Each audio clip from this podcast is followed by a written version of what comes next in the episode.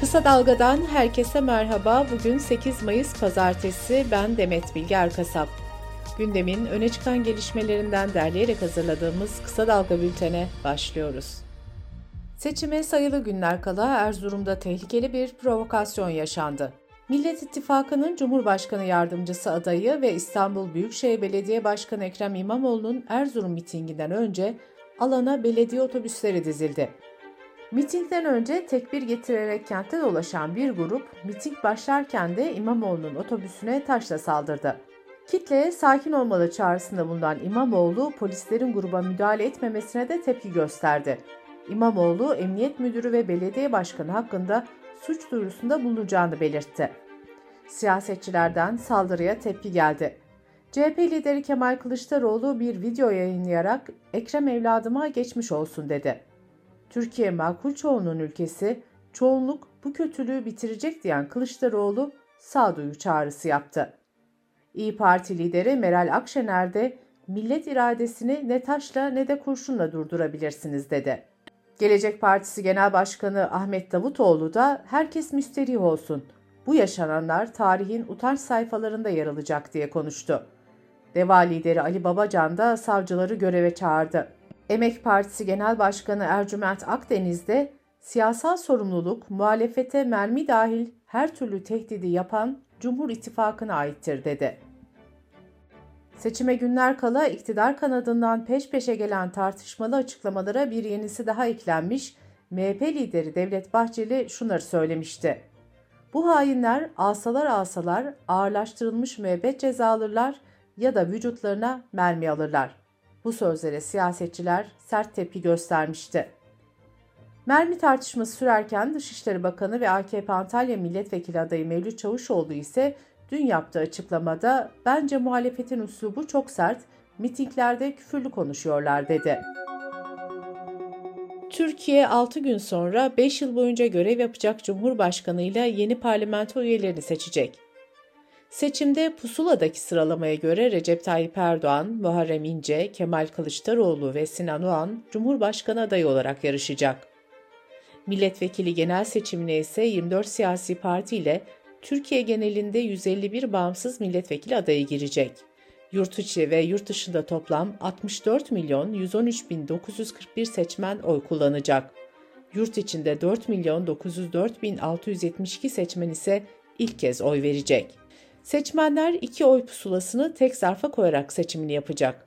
Pusulalarda yırtık, işaret ve yazı olmamasına dikkat edilecek. Tercih veya evet mührü dışında pusulanın herhangi bir yerine imza atılması veya işaret konulması halinde oy geçersiz sayılacak. Evet ya da tercih mührü basılmayan birden fazla ittifaka, aynı ittifakta yer alan parti veya adaya mühür basılması halinde de oylar geçersiz sayılacak. Cumhurbaşkanlığı seçimi ikinci tura kalırsa Türkiye bir kez daha 28 Mayıs'ta sandık başına gidecek. AFAD'ın daha önce duyurduğu şehrine geri dönmek isteyen depremzede vatandaşlara yapılacak ulaşım yardımlarının ayrıntıları belli oldu. Kendi araçlarıyla şehrine dönmek isteyen depremzedeler, valilik ve kaymakamlıklar tarafından oluşturulan müracaat noktalarına giderek yol masrafı belgesi alacak. Depremzedeler gittikleri ildeki müracaat noktasına geldiklerini bildirerek yol masraflarını temin edebilecek. Toplu taşıma araçlarını kullanacak depremzede vatandaşlar ise müracaat noktalarına başvurarak valilik ve kaymakamlıklar tarafından temin edilen uygun araçlarla ulaşımlarını sağlayabilecek. Deprem bölgesinden yaklaşık 133 bin seçmenin diğer illere kayıtlarını aldırdığı açıklanmıştı. 14 Mayıs seçimleri için yurt dışındaki temsilciliklerde ve gümrüklerde oy kullanma işlemi devam ediyor. Oy verme işleminin 11. gününde oy kullananların sayısı 1 milyon 514 bin 987 oldu. Temsilciliklerde oy verme işlemi 9 Mayıs'ta, gümrüklerde ise 14 Mayıs'ta sona erecek. Milli Eğitim Bakanı Mahmut Özer, seçimlerin ertesi günü yani 15 Mayıs'ta eğitim ve öğretime bir gün ara verileceğini açıkladı. Öğretmenler 15 Mayıs'ta idari izinli sayılacak. Millet İttifakı Cumhurbaşkanı adayı ve CHP Genel Başkanı Kemal Kılıçdaroğlu'nun cumartesi günü Maltepe'de yaptığı mitingin ardından Cumhur İttifakı'nın adayı Cumhurbaşkanı Erdoğan da dün İstanbul'daydı. Her iki mitinge de binlerce kişi katıldı. İktidarın bugüne kadar yaptığı çalışmaları anlatan Cumhurbaşkanı Erdoğan, muhalefeti ve Millet İttifakı'nı eleştirdi. Kılıçdaroğlu ise dün Kırşehir'de yaptığı konuşmada her ailenin en az asgari ücret düzeyinde geliri olacak dedi. Kılıçdaroğlu, Cumhurbaşkanı Erdoğan'ın eski koruması Hasan Yeşildağ'ın kardeşi Ali Yeşildağ'ın rüşvet iddiaları içinde konuştu. Kılıçdaroğlu 1 milyar euro götürdüğünü söylüyor. 418 milyar doların tamamını getireceğim ve bu millete vereceğim dedi.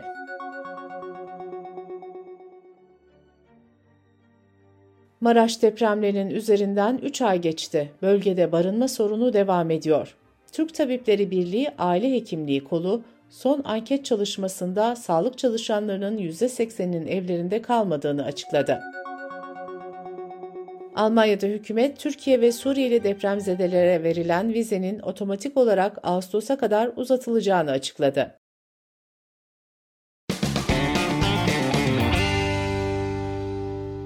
Kısa Dalga Bülten'de sırada ekonomi haberleri var. İşçi Sağlığı ve İş Güvenliği Meclisi 2023 yılının ilk 4 ayına ilişkin iş cinayeti raporunu açıkladı. Bu rapora göre yılın ilk 4 ayında 585 emekçi iş cinayetlerinde hayatını kaybetti. AKP'nin iktidara geldiği 2002 yılından bu yana ise 31.131 emekçi hayatını kaybetti. Her yıl Temmuz ayında yapılan kamu toplu iş sözleşmeleri görüşmeleri 14 Mayıs'ta yapılacak seçimler nedeniyle bu yıl erkene çekildi. Toplu iş sözleşmesi 365 bini asgari ücretle çalışmakta olan 700 bine yakın kamu işçisini kapsıyor. Türk İş ve Hak İş'ten heyetler hafta sonu Çalışma ve Sosyal Güvenlik Bakanı Vedat Bilgin'le görüştü. Türk İş Başkanı Ergün Atalay, salıdan sonra bu meseleyi görüşmenin bir anlamı kalmayacağını söyledi. Atalay, sendikaların kabul etmeyeceği bir rakama konfederasyonların imza atmayacağını da yineledi. Kur korumalı mevduatların büyüklüğü 2.1 trilyon lira ile rekor kırdı. Profesör Doktor Korkut Boratav, olası iktidar değişikliğinde altılı masayı risklere karşı uyardı. Boratav, en büyük tehlike döviz kurundaki ani patlama olasılığı. Bir yıllık yumuşak geçiş lazım diye konuştu. Sosyal Güvenlik Kurumu Nisan ayında gelir ve aylık bağlama işlemi sonuçlanan ve aylık başlangıç tarihi 30 Nisan'dan önce olanların bayram ikramiyelerinin 9 Mayıs'ta ödeneceğini duyurdu. Dış politika ve dünyadan gelişmelerle bültenimize devam ediyoruz. Dışişleri Bakanı Mevlüt Çavuşoğlu, ABD'nin Türkiye'den S-400'leri Ukrayna'ya göndermesini istediğini ancak bunu reddettiklerini açıkladı. Rusya'nın Ukrayna'ya saldırmasının ardından başlayan savaş devam ederken iki ülke arasında bir kez daha esir takası anlaşması yapıldı. Ukrayna Savunma Bakanlığı esir takası kapsamında 45 esirin ülkeye döndüğünü açıkladı. Tahran yönetimi ayrılıkçı Nidal hareketinin lideri İran İsveç çifte vatandaşı Habib Cab'ın idam edildiğini duyurdu. Kararda Cab'ın çok sayıda terör eylemini planladığı ve hayata geçirdiği belirtildi. Nidal hareketi 2018'de bir askeri geçiş sırasında kalabalığa otomatik silahlarla ateş açarak 25 kişinin hayatını kaybetmesine yol açan saldırıdan sorumlu tutuluyor. Avrupa Birliği ise idam kararı nedeniyle İran'ı kınadı.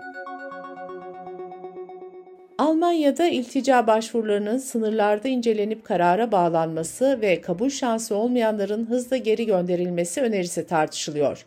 Mülteci hakları için çalışan kuruluşlar bunu sert biçimde eleştiriyor. Bu plana Avrupa Birliği'nden ise destek geldi. Avrupa Birliği İçişleri Komiseri bu uygulamayla ikincil göç diye nitelenen AB üyesi ülkeler içi hareketliliğin de azaltılmasının mümkün olabileceğini söyledi. Amerika'nın Teksas eyaletinde gerçekleştirilen silahlı saldırıda bir alışveriş merkezine giren saldırgan 8 kişiyi öldürdü, 7 kişiyi de yaraladı. Amerika'da yılbaşından bu yana 14.600 kişi silahlı şiddet olaylarında hayatını kaybetti. Yunanistan'da 21 Mayıs'ta genel seçimler yapılacak. Partiler seçim havasına girmiş olsa da seçmenlerin ilgisi sınırlı düzeyde. Deutsche Welle Türkçe'de yer alan habere göre seçimlere katılımın 2019'dan daha az olabileceği yorumları yapılıyor. Ülkede yapılan son anketlerde muhafazakarlar liderliği elinde tutuyor. Yunanistan'da bu seçim sonrası bir partinin tek başına hükümet kurma şansı düşük. Eğer son yıllarda olduğu gibi anketler yanıltmazsa bir koalisyon hükümeti kurulması gerekecek.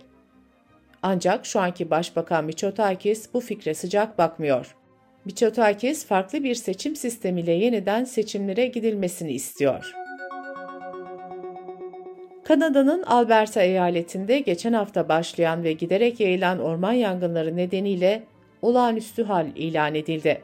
Bölgede şu ana kadar 122 bin hektara yakın ormanlık alanın yandığı ve gerekirse federal hükümetinde müdahale edebileceği belirtiliyor. Küba'da akaryakıt krizi ve kötü hava koşulları nedeniyle 5 Mayıs'a ertelenen 1 Mayıs İşçi Bayramı etkinlikleri Havana'da on binlerce kişinin katılımıyla yapıldı. Devlet televizyonu ülkenin farklı yerlerindeki etkinliklere 100 bin kişinin katıldığını aktardı. Bültenimizi kısa dalgadan bir öneriyle bitiriyoruz.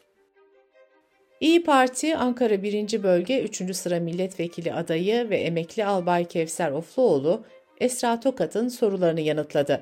Esra Tokat'ın söylesini kısa dalga.net adresimizden ve podcast platformlarından dinleyebilirsiniz. Gözünüz kulağınız bizde olsun. Kısa Dalga Medya.